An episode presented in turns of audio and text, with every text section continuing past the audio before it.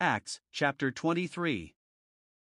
Matthew Henry's commentary on the whole Bible. An exposition, with practical observations, of the Acts of the Apostles. Chapter 23. The close of the foregoing chapter left Paul in the high priest's court, into which the chief captain, whether to his advantage or no I know not, had removed his cause from the mob, and if his enemies act there against him with less noise, yet it is with more subtlety. Now here we have 1. Paul's protestation of his own integrity, and of a civil respect to the high priest, however, he had upon a sudden spoken warmly to him, and justly, verses 1 to 5. 2. Paul's prudent contrivance to get himself clear of them, by setting the Pharisees and Sadducees at variance one with another, verses 6 to 9. 3. The governor's seasonable interposal to rescue him out of their hands, likewise, verse 10. For, Christ's more comfortable appearing to him, to animate him against those difficulties that lay before him, and to tell him what he must expect, verse 11.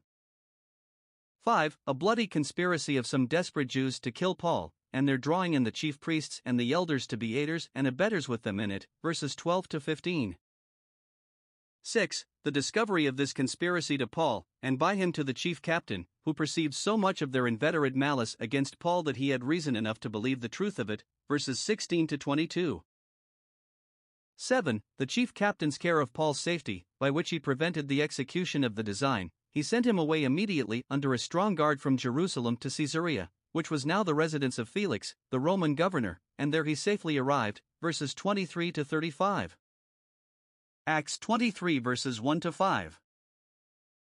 Perhaps when Paul was brought, as he often was, corpus cum causa the person and the cause together, before heathen magistrates and councils, where he and his cause were slighted, because not at all understood, he thought, if he were brought before the Sanhedrim at Jerusalem, he should be able to deal with them to some good purpose, and yet we do not find that he works at all upon them.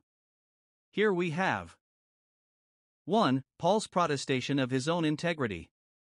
Whether the chief priest put any question to him, or the chief captain made any representation of his case to the court, we are not told, but Paul appeared here.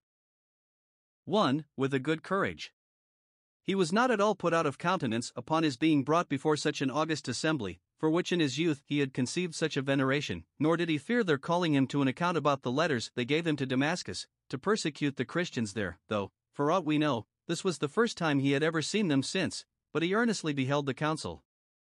When Stephen was brought before them, they thought to have faced him down, but could not, such was his holy confidence, they looked steadfastly on him, and his face was as that of an angel. Chapter 6, verse 15. Now that Paul was brought before them, he thought to have faced them down, but could not, such was their wicked impudence. However, now was fulfilled in him what God promised to Ezekiel, chapter 3 verses 8 and 9 I have made thy face strong against their faces, fear them not, neither be dismayed at their looks. 2. With a good conscience, and that gave him a good courage.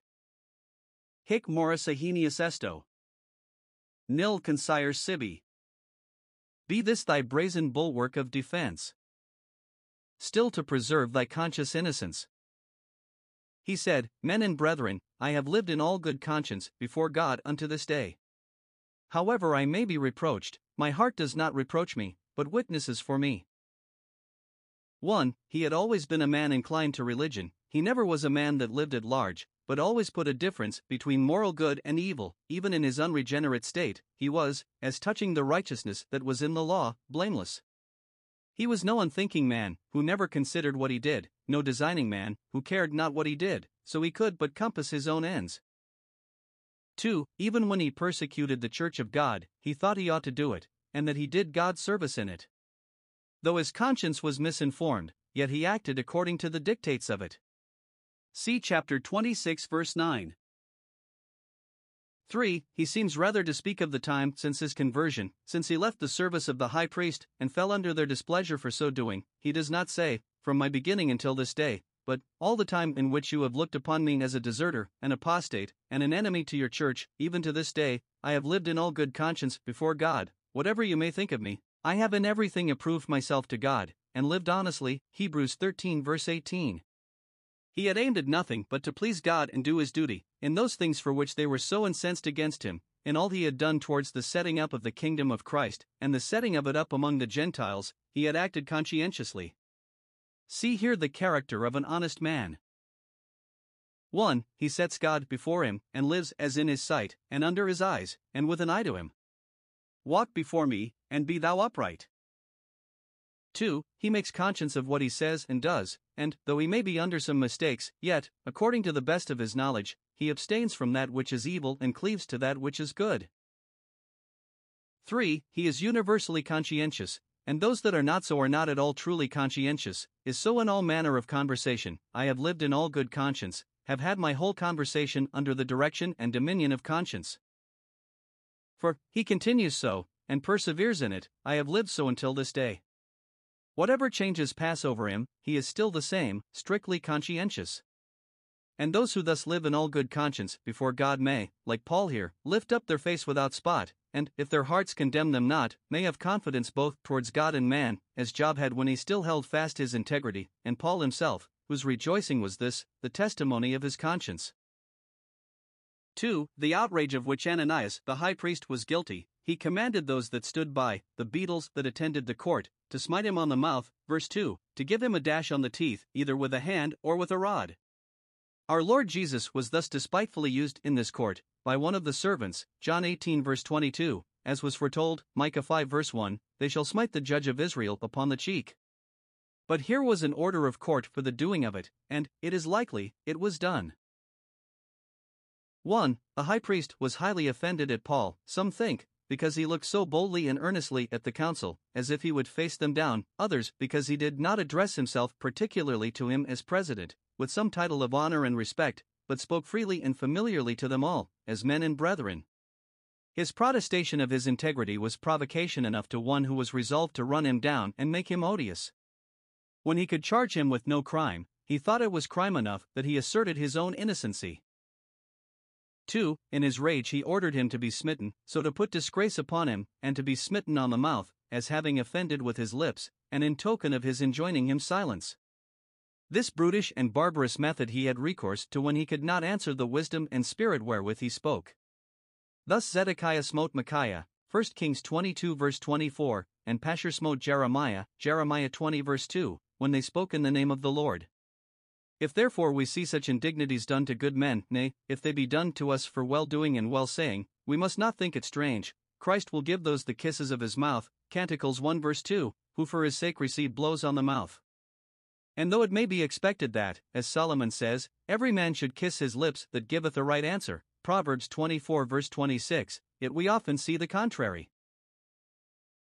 3. The denunciation of the wrath of God against the high priest for this wickedness in the place of judgment, Ecclesiastes 3 verse 16, it agrees with what follows there, verse 17, with which Solomon comforted himself I said in my heart, God shall judge the righteous, and the wicked God shall smite thee, the whited wall, verse 3. Paul did not speak this in any sinful heat or passion, but in a holy zeal against the high priest's abuse of his power, and with something of a prophetic spirit, not at all with a spirit of revenge. 1. He gives him his due character, thou whited wall, that is, thou hypocrite, a mud wall, trash and dirt and rubbish underneath, but plastered over, or whitewashed. It is the same comparison in effect with that of Christ, when he compares the Pharisees to whited sepulchres, Matthew 23 verse 27. Those that daubed with untempered mortar failed not to daub themselves over with something that made them look not only clean, but gay. 2. He reads him as just doom, God shall smite thee, shall bring upon thee his sore judgments, especially spiritual judgments. Grotius thinks this was fulfilled soon after, in his removal from the office of the high priest, either by death or deprivation, for he finds another in that office a little while after this, probably he was smitten by some sudden stroke of divine vengeance. Jeroboam's hand was withered when it was stretched out against a prophet. 3. He assigns a good reason for that doom, for sittest thou there as president in the supreme judicature of the church, pretending to judge me after the law, to convict and condemn me by the law, and yet commandest me to be smitten before any crime is proved upon me, which is contrary to the law? No man must be beaten unless he be worthy to be beaten. Deuteronomy 25 verse 2. It is against all law, human and divine, natural and positive, to hinder a man from making his defense, and to condemn him unheard. When Paul was beaten by the rabble, he could say, Father, forgive them, they know not what they do, but it is inexcusable in a high priest that is appointed to judge according to the law. For, The offense which was taken at this bold word of Paul's, verse 4 Those that stood by said, Revilest thou God's high priest? It is a probable conjecture that those who blamed Paul for what he said were believing Jews, who were zealous for the law, and consequently for the honor of the high priest, and therefore took it ill that Paul should thus reflect upon him, and checked him for it. See here then. 1. What a hard game Paul had to play, when his enemies were abusive to him, and his friends were so far from standing by him, and appearing for him, that they were ready to find fault with his management. 2. How apt even the disciples of Christ themselves are to overvalue outward pomp and power. As because the temple had been God's temple, and a magnificent structure, there were those who followed Christ that could not bear to have anything said that threatened the destruction of it, so because the high priest had been God's high priest, and was a man that made a figure, though he was an inveterate enemy to Christianity, yet these were disgusted at Paul for giving him his due. 5. The excuse that Paul made for what he had said, because he found it was a stumbling block to his weak brethren, and might prejudice them against him in other things. These Jewish Christians, the weak, yet were brethren, so he calls them here, and, in consideration of that, is almost ready to recall his words For who is offended, saith he, and I burn not? 2 Corinthians 11 verse 29. His fixed resolution was rather to abridge himself in the use of his Christian liberty than give offense to a weak brother. Rather than do this, he will eat no flesh while the world stands. 1 Corinthians 8 verse 13. And so here, though he had taken the liberty to tell the high priest his own, yet, when he found it gave offense, he cried, Peccavi, I have done wrong. He wished he had not done it, and though he did not beg the high priest's pardon, nor excuse it to him, yet he begs their pardon who took offense at it, because this was not a time to inform them better, nor to say what he could say to justify himself. 1. He excuses it with this, that he did not consider when he said it to whom he spoke. Verse 5 I wist not, brethren, that he was the high priest Duke Edine. I did not just then think of the dignity of his place, or else I would have spoken more respectfully to him. I see not how we can with any probability think that Paul did not know him to be the high priest, for Paul had been seven days in the temple at the time of the feast, where he could not miss of seeing the high priest, and is telling him that he sat to judge him after the law shows that he knew who he was, but, says he, I did not consider it. Dr. Whitby puts this sense upon it that the prophetic impulse that was upon him, and inwardly moved him to say what he did, did not permit him to notice that it was the high priest, lest this law might have restrained him from complying with that impulse. But the Jews acknowledged that prophets might use a liberty in speaking of rulers which others might not, as Isaiah 1 verses 10 and 23. Or, as he quotes the sense of Grotius and Lightfoot, Paul does not go about to excuse what he had said in the least, but rather to justify it. I own that God's high priest is not to be reviled, but I do not own this Ananias to be high priest. He is a usurper, he came to the office by bribery and corruption, and the Jewish rabbins say that he who does so is neither a judge nor to be honored as such. Yet, 2. He takes care that what he had said should not be drawn into a precedent, to the weakening of the obligation of that law in the least, for it is written, and it remains a law in full force Thou shalt not speak evil of the ruler of thy people. It is for the public good that the honor of magistracy should be supported, and not suffer for the miscarriages of those who are entrusted with it, and therefore that decorum be observed in speaking both of and to princes and judges. Even in Job's time, it was not thought fit to say to a king, Thou art wicked, or to princes, You are ungodly. Job 34, verse 18. Even when we do well, and suffer for it, we must take it patiently. 1 Peter 2, verse 20. Not as if great men may not hear of their faults, and public grievances be complained of by proper persons and in a decent manner, but there must be a particular tenderness for the honor and reputation of those in authority more than of other people, because the law of God requires a particular reverence to be paid to them, as God's vicegerents. And it is of dangerous consequence to have those anyway countenanced who despise dominions, and speak evil of dignities. Jude 8. Curse not the king, no, not in thy thought. Ecclesiastes 10 verse 20. Acts 23 verses 6 to 11. Many are the troubles of the righteous, but some way or other the Lord delivereth them out of them all. Paul owned he had experienced the truth of this in the persecutions he had undergone among the Gentiles. See 2 Timothy 3 verse 11 Out of them all the Lord delivered me. And now he finds that he who has delivered does and will deliver. He that delivered him in the foregoing chapter from the tumult of the people here delivers him from that of the elders. 1. His own prudence and ingenuity stand him in some stead, and contribute much to his escape.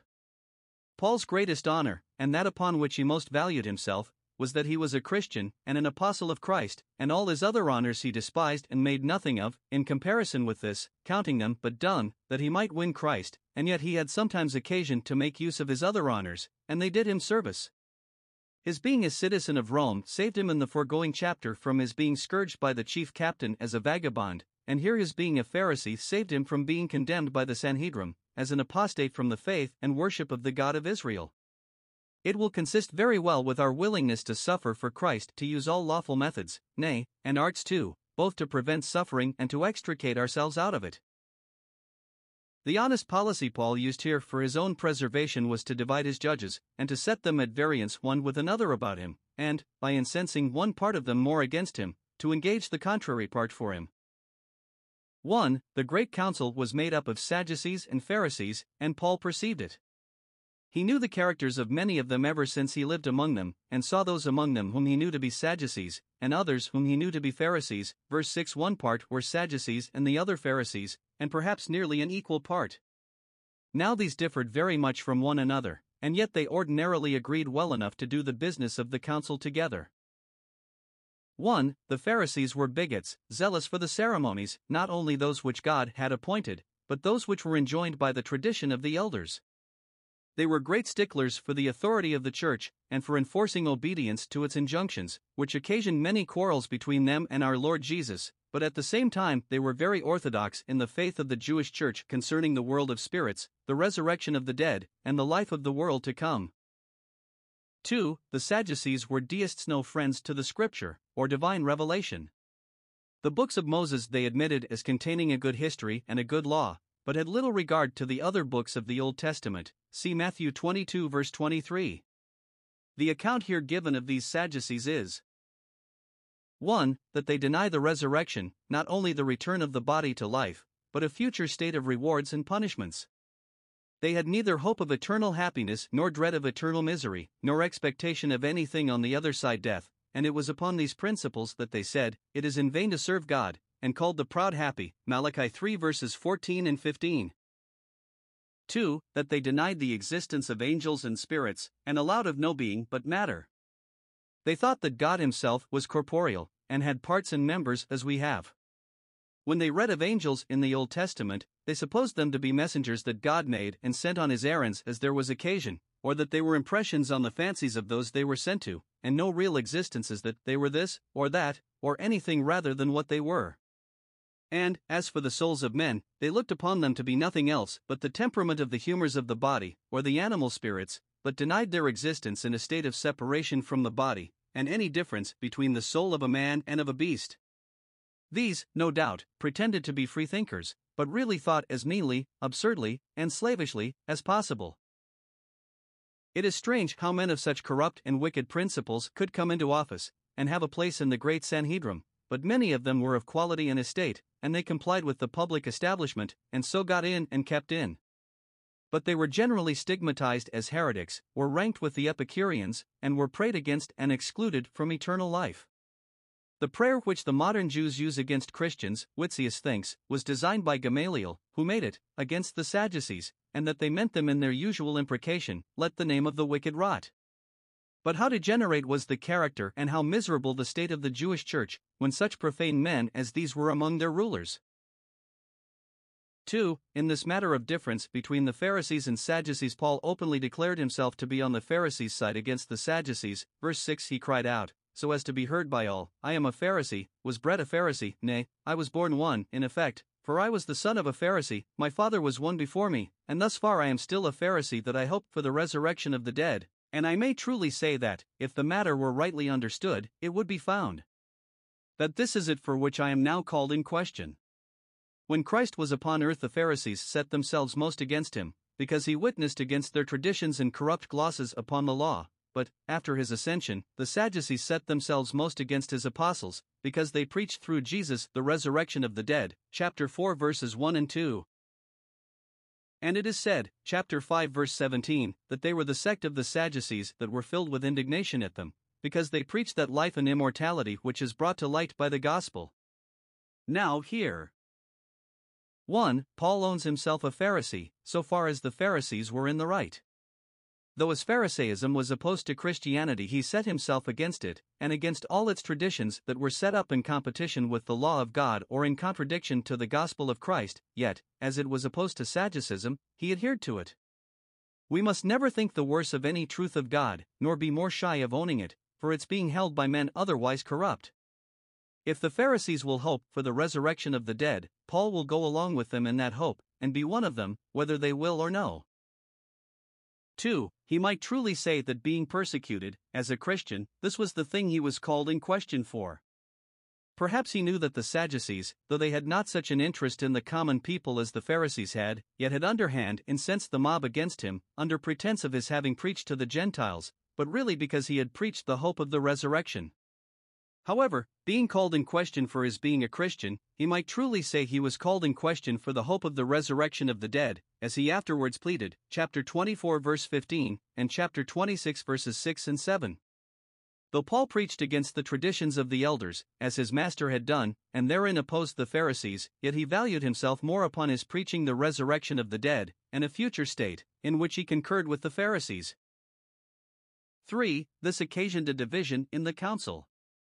It is probable that the high priest sided with the Sadducees, as he had done chapter 5 verse 17, and made it to appear by his rage at Paul, verse 2, which alarmed the Pharisees so much the more. But so it was, there arose a dissension between the Pharisees and the Sadducees, verse 7, for this word of Paul's made the Sadducees more warm and the Pharisees more cool in the prosecution of him, so that the multitude was divided, ischist there was a schism, a quarrel among them, and the edge of their zeal began to turn from Paul against one another, nor could they go on to act against him when they could not agree among themselves, or prosecute him for breaking the unity of the church when there was so little among them of the unity of the Spirit. All the cry had been against Paul, but now there arose a great cry against one another. Verse 9. So much did a fierce, furious spirit prevail among all orders of the Jews at this time that everything was done with clamor and noise, and in such a tumultuous manner were the great principles of their religion stickled for, by which they received little service, for the wrath of man worketh not the righteousness of God. Gainsayers may be convinced by fair reasoning, but never by a great cry. For, the Pharisees hereupon, would one think it, took Paul's part, verse 9 they strove, diamacanto they fought, saying, We find no evil in this man. He had conducted himself decently and reverently in the temple, and had attended the service of the church, and, though it was but occasionally, yet it showed that he was not such an enemy to it as he was said to be. He had spoken very handsomely in his own defense, and given a good account of himself, and had now declared himself orthodox in the great principles of religion, as well as regular and conscientious in his conversation, and therefore they cannot see that he has done anything worthy of death of bonds. Nay, they go further, if a spirit or an angel hath spoken to him concerning Jesus, and put him upon preaching as he does, though we may not be so far satisfied as to give credit to him, yet we ought to be cautioned not to oppose him, lest we be found fighting against God, as Gamaliel, who was himself a Pharisee, had argued, chapter 5 verse 39. Now here. 1. We may observe, to the honor of the gospel, that it was witnessed to even by its adversaries, and confessions, not only of its innocency, but of its excellency, were extorted sometimes by the power of truth even from those that persecuted it. Pilate found no fault in Christ though he put him to death, nor Festus in Paul though he detained him in bonds, and the Pharisees here supposed it possible that Paul might have a commission sent him for heaven by an angel to do what he did, and yet it should seem, as elders, they after this joined with the high priest in prosecuting him. Chapter 24, verse 1. They sinned against the knowledge which they not only had, but sometimes owned, as Christ had said of them, they have both seen and hated both me and my Father. John 15, verse 24.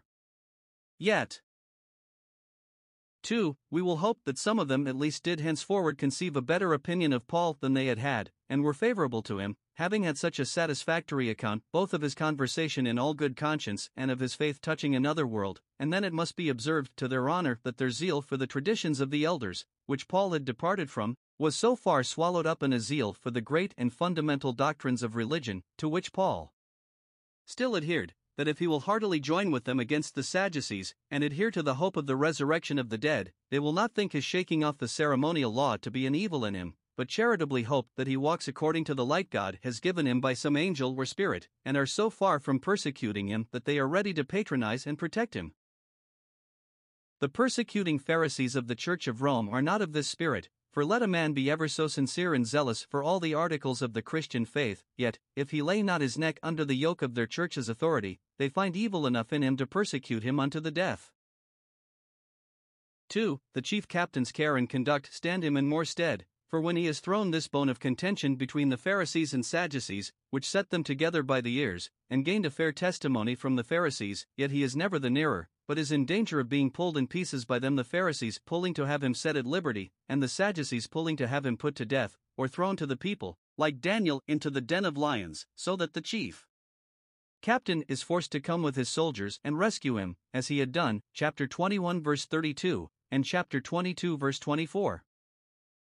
1. See here Paul's danger.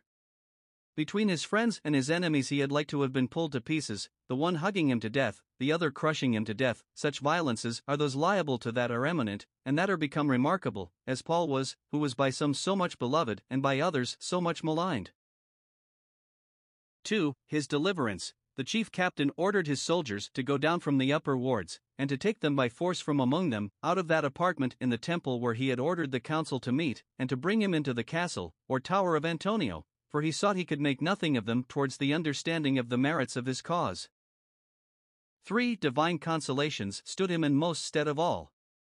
The chief captain had rescued him out of the hands of cruel men, but still he had him in custody, and what might be the issue he could not tell. The castle was indeed a protection to him, but withal it was a confinement, and, as it was now his preservation from so great a death, it might be his reservation for a greater. We do not find that any of the apostles or elders at Jerusalem came to him, either they had not courage or they had not admission. Perhaps, in the night following, Paul was full of thoughts and cares what should become of him, and how his present troubles might be turned to answer some good purpose. Then did the Lord Jesus make him a kind visit, and, thought at midnight, yet a very seasonable one. Verse 11 The Lord stood by him, came to his bedside, though perhaps it was but a bed of straw, to show him that he was all the day long with him, really as sure as he was in the night with him visibly. Note, whoever is against us, we need not fear if the Lord stand by us, if he undertake our protection, we may set those that seek our ruin at defiance. The Lord is with those that uphold my soul, and then nothing can come amiss. 1. Christ bids him have a good heart upon it, be of good cheer, Paul, be not discouraged, let not what has happened sadden thee, nor let what may yet be before thee frighten thee. Note, it is the will of Christ that his servants who are faithful should be always cheerful.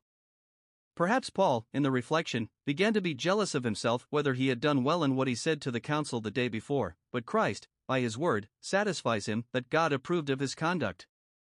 Or, perhaps, it troubled him that his friends did not come to him, but Christ's visit did itself speak, though he had not said, Be of good cheer, Paul. 2. It is a strange argument which he makes use of to encourage him, as thou hast testified of me in Jerusalem, so must thou bear witness also at Rome.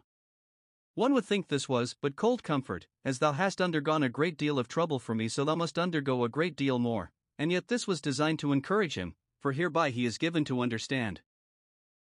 1. That he had been serving Christ as a witness for him in what he had hitherto endured.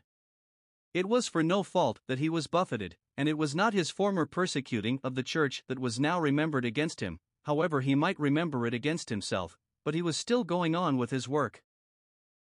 2. That he had not yet finished his testimony, nor was, by his imprisonment, laid aside as useless, but was only reserved for further service. Nothing disheartened Paul so much as the thought of being taken off from doing service to Christ and good to souls. Fear not, says Christ, I have not done with thee.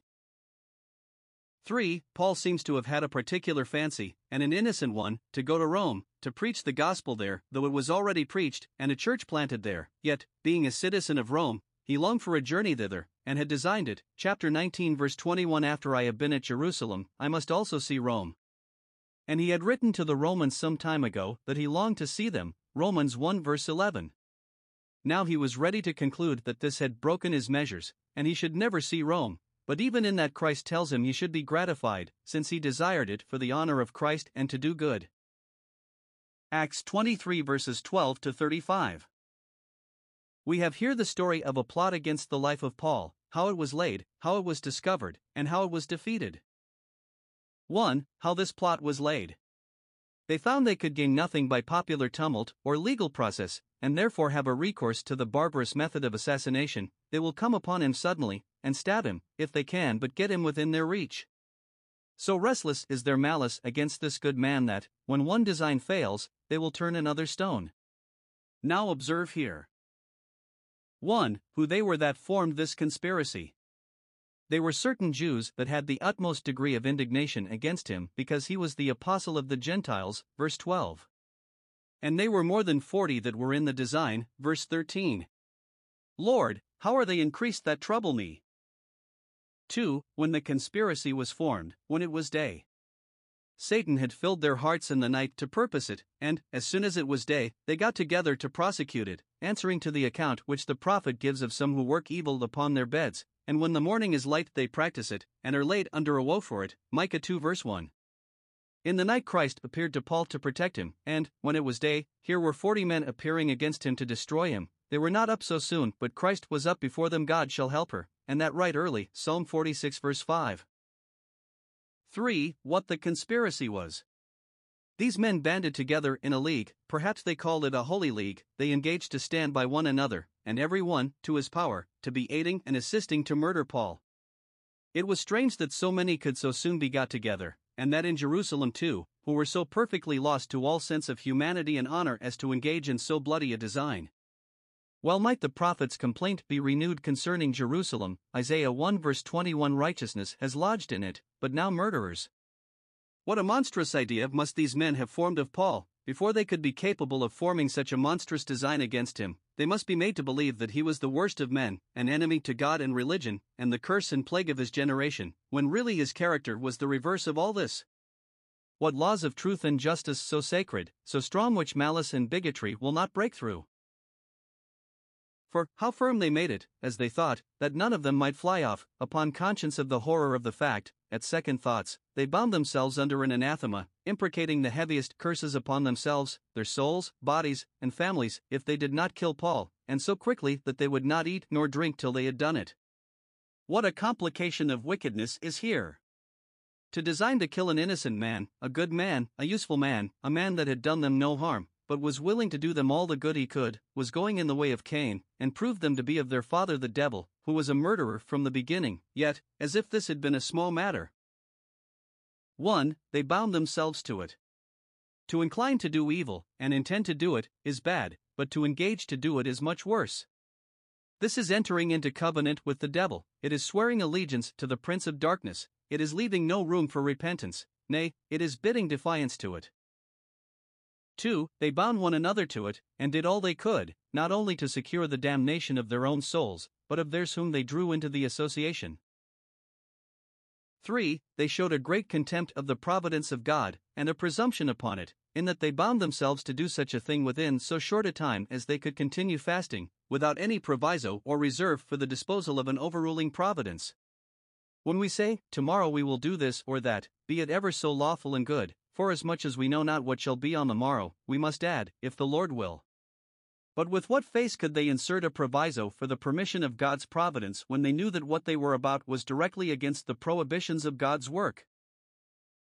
For, they showed a great contempt of their own souls and bodies, of their own souls in imprecating a curse upon them if they did not proceed in this desperate enterprise. What a woeful dilemma did they throw themselves upon! God certainly meets them with his curse if they do go on in it, and they desire he would if they do not, envy of their own bodies too, for wilful sinners are the destroyers of both, in tying themselves out from the necessary supports of life till they had accomplished a thing which they could never lawfully do, and perhaps not possibly do. Such language of hell those speak that wish God to damn them, and the devil to take them, if they do not do so and so. As they love cursing, so shall it come unto them. Some think the meaning of this curse was they would either kill Paul, as in Achan, an accursed thing, a troubler of the camp, or, if they did not do it, they would make themselves accursed before God in his stead. 5. They showed a most eager desire to compass this matter, and an impatience till it was done, not only like David's enemies, that were mad against him, and sworn against him, Psalm 102 verse 8, but like the servants of Job against his enemy, Oh, that we had of this flesh. We cannot be satisfied, Job 31 verse 31. Persecutors are said to eat up God's people as they eat bread, it is as much a gratification to them as meat to one that is hungry. Psalm 14, verse 4. 5. What method they took to bring it about. There is no getting near Paul in the castle. He is there under the particular protection of the government, and is imprisoned, not, as others are, lest he should do harm, but lest he should have harm done him, and therefore the contrivance is that the chief priests and elders must desire the governor of the castle to let Paul come to them to the council chamber, to be further examined, they have some questions to ask him, or something to say to him, and the, in his passage from the castle to the council, they would put an end to all disputes about Paul by killing him, thus the plot was laid, verses 14 and 15 having been all day employed in engaging one another to this wickedness, towards evening they come to the principal members of the great Sanhedrim, and, though they might have concealed their mean design and yet might have moved them upon some other pretence to send for Paul, they are so confident of their approbation of this villainy, that they are not ashamed nor afraid to own to them that they have bound themselves under a great curse, without consulting the priests first whether they might lawfully do it, that they will eat nothing the next day till they have killed Paul they design to breakfast the next morning upon his blood. They doubt not but the chief priests will not only countenance them in the design, but will lend them a helping hand, and be their tools to get them an opportunity of killing Paul, nay, and tell a lie for them too, pretending to the chief captain that they would inquire something more perfectly concerning him, when they meant no such thing. What a mean, what an ill opinion had they of their priests, when they could apply to them on such an errand as this. And yet, vile as the proposal was which was made to them, for aught that appears, the priests and elders consented to it, and at the first work, without boggling at it in the least, promised to gratify them. Instead of reproving them, as they ought, for their wicked conspiracy, they bolstered them up in it, because it was against Paul whom they hated, and thus they made themselves partakers of the crime as much as if they had been the first in the conspiracy. 2. How the plot was discovered. We do not find that the plotters, though they took an oath of fidelity, took an oath of secrecy, either because they thought it did not need it, they would every one keep his own counsel, or because they thought they could accomplish it, though it should take wind and be known, but Providence so ordered it that it was brought to light, and so as effectually to be brought to naught. See here. 1. How it was discovered to Paul, verse 16. There was a youth that was related to Paul, his sister's son, whose mother probably lived in Jerusalem, and somehow or other, we are not told how, he heard of their lying in wait, either overheard them talking of it among themselves, or got intelligence from some that were in the ploy, and he went into the castle, probably, as he used to do, to attend on his uncle, and bring him what he wanted, which gave him a free access to him, and he told Paul what he heard. Note, God has many ways of bringing to light the hidden works of darkness, though the contrivers of them dig deep to hide them from the Lord, he can made a bird of the air to carry the voice, Ecclesiastes 10 verse 20, or the conspirators' own tongues to betray them. 2. How it was discovered to the chief captain by the young man that told it to Paul. This part of the story is related very particularly, perhaps because the penman was an eyewitness of the prudent and successful management of this affair, and remembered it with a great deal of pleasure. 1. Paul had got a good interest in the officers that attended, by his prudent peaceable deportment. He could call one of the centurions to him, though a centurion was one in authority, that had soldiers under him, and used to call, not to be called to, and he was ready to come at his call. Verse 17 And he desired that he would introduce this young man to the chief captain, to give him an information of something that concerned the honor of the government. 2. The centurion very readily gratified him. Verse 18 He did not send a common soldier with him, but went himself to keep the young man in countenance, to recommend his errand to the chief captain, and to show his respect to Paul. Paul the prisoner, this was his title now, called me to him, and prayed me to bring this young man to thee. What his business is I know not, but he has something to say to thee. Note, it is true charity to poor prisoners to act for them as well as to give to them. I was sick and in prison, and you went on an errand for me, will pass as well in the account as, I was sick and in prison, and you came unto me, to visit me, or sent me a token. Those that have acquaintance and interest should be ready to use them for the assistance of those that are in distress. This centurion helped to save Paul's life by this piece of civility, which should engage us to be ready to do the like when there is occasion. Open thy mouth for the dumb. Proverbs 31 verse 8. Those that cannot give a good gift to God's prisoners may yet speak a good word for them. 3. The chief captain received the information with a great deal of condescension and tenderness. Verse 19. He took the young man by the hand, as a friend or father, to encourage him, that he might not be put out of countenance, but might be assured of a favorable audience. The notice that is taken of this circumstance should encourage great men to take themselves easy of access to the meanest, upon any errand which may give them an opportunity of doing good to condescend to those of low estate. This familiarity to which this Roman tribune or colonel admitted Paul's nephew is here upon record to his honor. Let no man think he disparages himself by his humility or charity. He went with him aside privately, that none might hear his business, and asked him, What is it that thou hast to tell me? Tell me wherein I can be serviceable to Paul. It is probable that the chief captain was the more obliging in this case because he was sensible he had run himself into a praemunire in binding Paul, against his privilege as a Roman citizen, which he was willing now to atone for. For, the young man delivered his errand to the chief captain very readily and handsomely, verses 20 and 21. The Jews, he does not say who, lest he should invidiously reflect upon the chief priests and the elders, and his business was to save his uncle's life, not to accuse his enemies, have agreed to desire thee that thou wouldest bring down Paul tomorrow into the council, presuming that, being so short a distance, thou wilt send him without a guard, but do not thou yield unto them, we have reason to believe thou wilt not when thou knowest the truth, for there lie in wait for him of them more than forty me, who have sworn to be the death of him, and now are they ready looking for a promise from thee, but I have happily got the start of them. 5. The captain dismissed the young man with a charge of secrecy. See that thou tell no man that thou hast shown these things unto me. Verse 22. The favors of great men are not always to be boasted of, and not fit to be employed in business. If it should be known that the chief captain had this information brought to him, perhaps they would compass and imagine the death of Paul some other way, therefore keep it private. 3. How the plot was defeated. The chief captain, finding how implacable and inveterate the malice of the Jews was against Paul, how restless they were in their designs to do him a mischief, and how near he was to become himself accessory to it as a minister, resolves to send him away with all speed out of their reach. He received the intelligence with horror and indignation at the baseness and bloody mindedness of these Jews, and seemed afraid lest, if he should detain Paul in his castle here, under ever so strong a guard, they would find some way or other to compass their end notwithstanding, either beating the guards or burning the castle, and, whatever came of it, he would, if possible, protect Paul, because he looked upon it that he did not deserve such treatment. What a melancholy observation is it, that the Jewish chief priests, when they knew of this assassination plot, should countenance it and assist in it, while a Roman chief captain, purely from a natural sense of justice and humanity, when he knows it, sets himself to baffle it, and puts himself to a great deal of trouble to do it effectually. 1. He orders a considerable detachment of the Roman forces under his command to get ready to go to Caesarea with all expedition, and to bring Paul thither to Felix the governor, or he might sooner expect to have justice done him than by the great Sanhedrim at Jerusalem. I see not but the chief captain might, without any unfaithfulness to the duty of his place, have set Paul at liberty, and given him leave to shift for his own safety, for he was never legally committed to his custody as a criminal. He himself owns that nothing was laid to his charge worthy of bonds, verse 29, and he ought to have had the same tenderness for his liberty that he had for his life, but he feared that this would have incensed the Jews too much against him. Or perhaps, finding Paul to be a very extraordinary man, he was proud to have him his prisoner, and under his protection, and the mighty parade with which he sent him off intimates as much.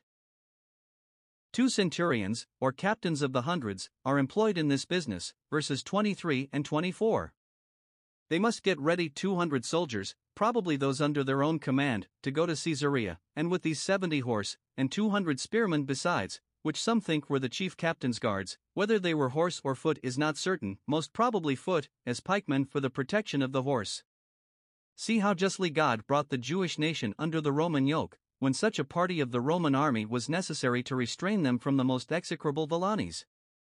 There needed not all this force, there needed not any of it, to keep Paul from being rescued by his friends, Ten times this force would not have kept him from being rescued by an angel, if it had pleased God to work his deliverance that way, as he had sometimes done, but 1. The chief captain designed hereby to expose the Jews, as a headstrong, tumultuous people, that would not be kept within the bounds of duty and decency by the ordinary ministers of justice, but needed to be awed by such a train as this, and, hearing how many were in the conspiracy against Paul, he thought less would not serve to defeat their attempt. 2. God designed hereby to encourage Paul, for, being thus attended, he was not only kept safely in the hands of his friends, but out of the hands of his enemies. Yet Paul did not desire such a guard, any more than Ezra did, Ezra 8 verse 22, and for the same reason, because he trusted in God's all sufficiency, it was owing, however, to the governor's own care. But he was also made considerable, thus his bonds in Christ were made manifest all the country over, Philippians 1:13, and, son great an honor having been put upon them before by the prediction of them, it was agreeable enough that they should be thus honorably attended, that the brethren in the Lord might wax the more confident by his bonds, when they same him rather guarded as the patriot of his country than guarded against as the pest of his country, and so great a preacher made so great a prisoner. When his enemies hate him, and I doubt his friends neglect him, then does a Roman tribune patronize him, and carefully provide. 1. For his ease, let them provide beasts, that they may set Paul on.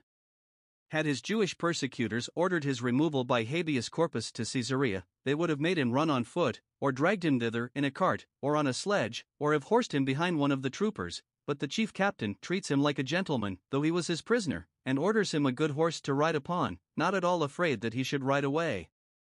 Nay, the order being that they should provide, not a beast, but beasts, to set Paul on, we must either suppose that he was allowed so great a piece of state as to have a led horse, or more, that if he did not like one he might take to another, or, as some expositors conjecture, that he had beasts assigned him for his friends and companions, as many as pleased to go along with him, to divert him in his journey, and to minister to him. 2. For his security. They have a strict charge given them by their commander in chief to bring him safely to Felix the governor, to whom he is consigned, and who was supreme in all civil affairs among the Jews, as this chief captain was in military affairs. The Roman historians speak much of this Felix as a man of mean extraction, but that raised himself by his shifts to be governor of Judea, in the execution of which office Tacitus, History 5, says this of him Per omnem saevitiam ac libidinem jus regium servili ingenio exerci used royal power with a servile genius, and in connection with all the varieties of cruelty and lust. To the judgment of such a man as this is poor Paul turned over, and yet better so than in the hands of Ananias the high priest. Now, a prisoner, thus upon his deliverance by course of law, ought to be protected as well as a prince. 2. The chief captain orders, for the greater security of Paul, that he be taken away at the third hour of the night, which some understand of three hours after sunset, that, it being now after the feast of Pentecost, that is, in the midst of summer, they might have the cool of the night to march in. Others understand it of three hours after midnight, in the third watch, about three in the morning, that they might have the day before them, and might get out of Jerusalem before Paul's enemies were stirring, and so might prevent any popular tumult, and leave them to roar when they rose, like a lion disappointed of his prey. 3. He writes a letter to Felix the governor of this province, by which he discharges himself from any further care about Paul, and leaves the whole matter with Felix. This letter is here inserted totidem verbis verbatim, verse 25. It is probable that Luke the historian had a copy of it by him, having attended Paul in this remove. Now, in this epistle, we may observe 1. The compliments he passes upon the governor, verse 26. He is the most excellent governor Felix, this title being given him, of course, His Excellency, etc. He sends him greeting, wishes him all health and prosperity, may he rejoice, may he ever rejoice. 2. The just and fair account which he gives him of Paul's case. 1. That he was one that the Jews had a pique against, they had taken him, and would have killed him, and perhaps Felix knew the temper of the Jews so well that he did not think much the worse of him for that. Verse 27.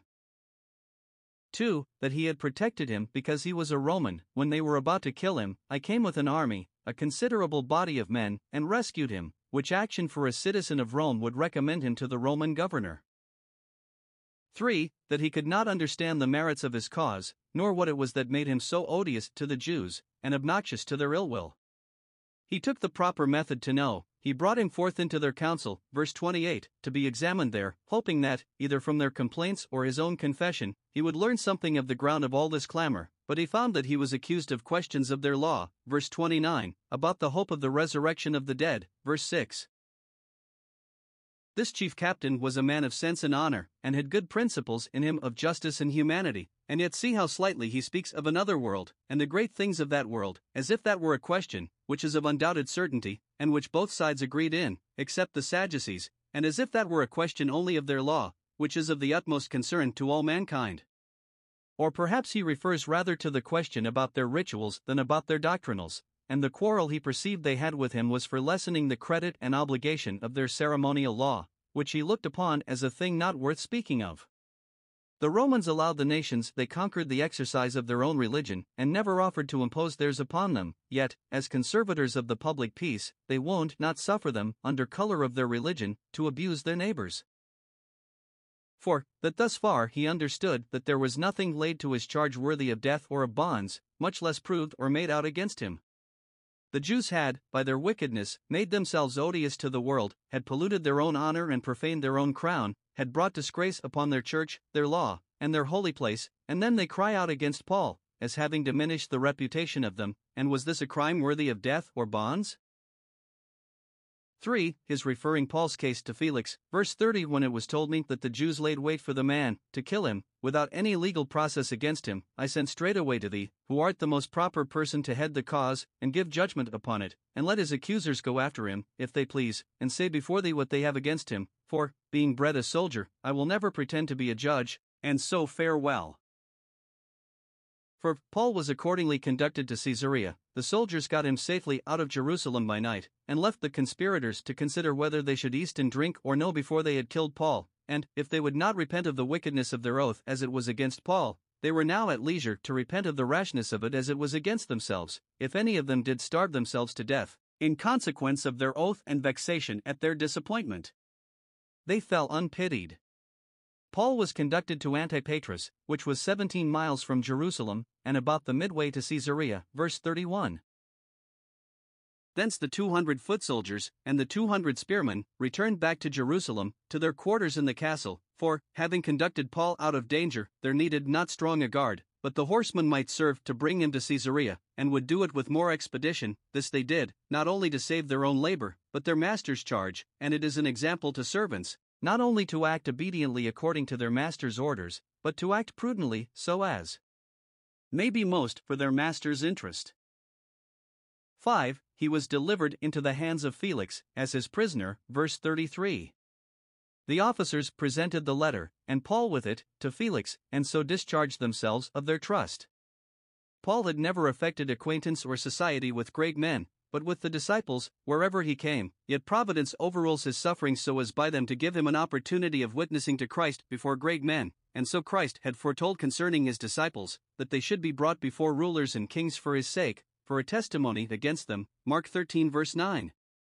The governor inquired of what province of the empire the prisoner originally was, and was told that he was a native of Cilicia, verse 34, and 1. He promises him a speedy trial, verse 35 I will hear thee when thing accusers have come, and will have an ear open to both sides, as becomes a judge. 2. He ordered him into custody, that he should be kept a prisoner in Herod's judgment hall, in some apartment belonging to that palace which was denominated from Herod the Great, who built it. There he had opportunity of acquainting himself with great men that attended the governor's court, and, no doubt, he improved what acquaintance he got there to the best purposes.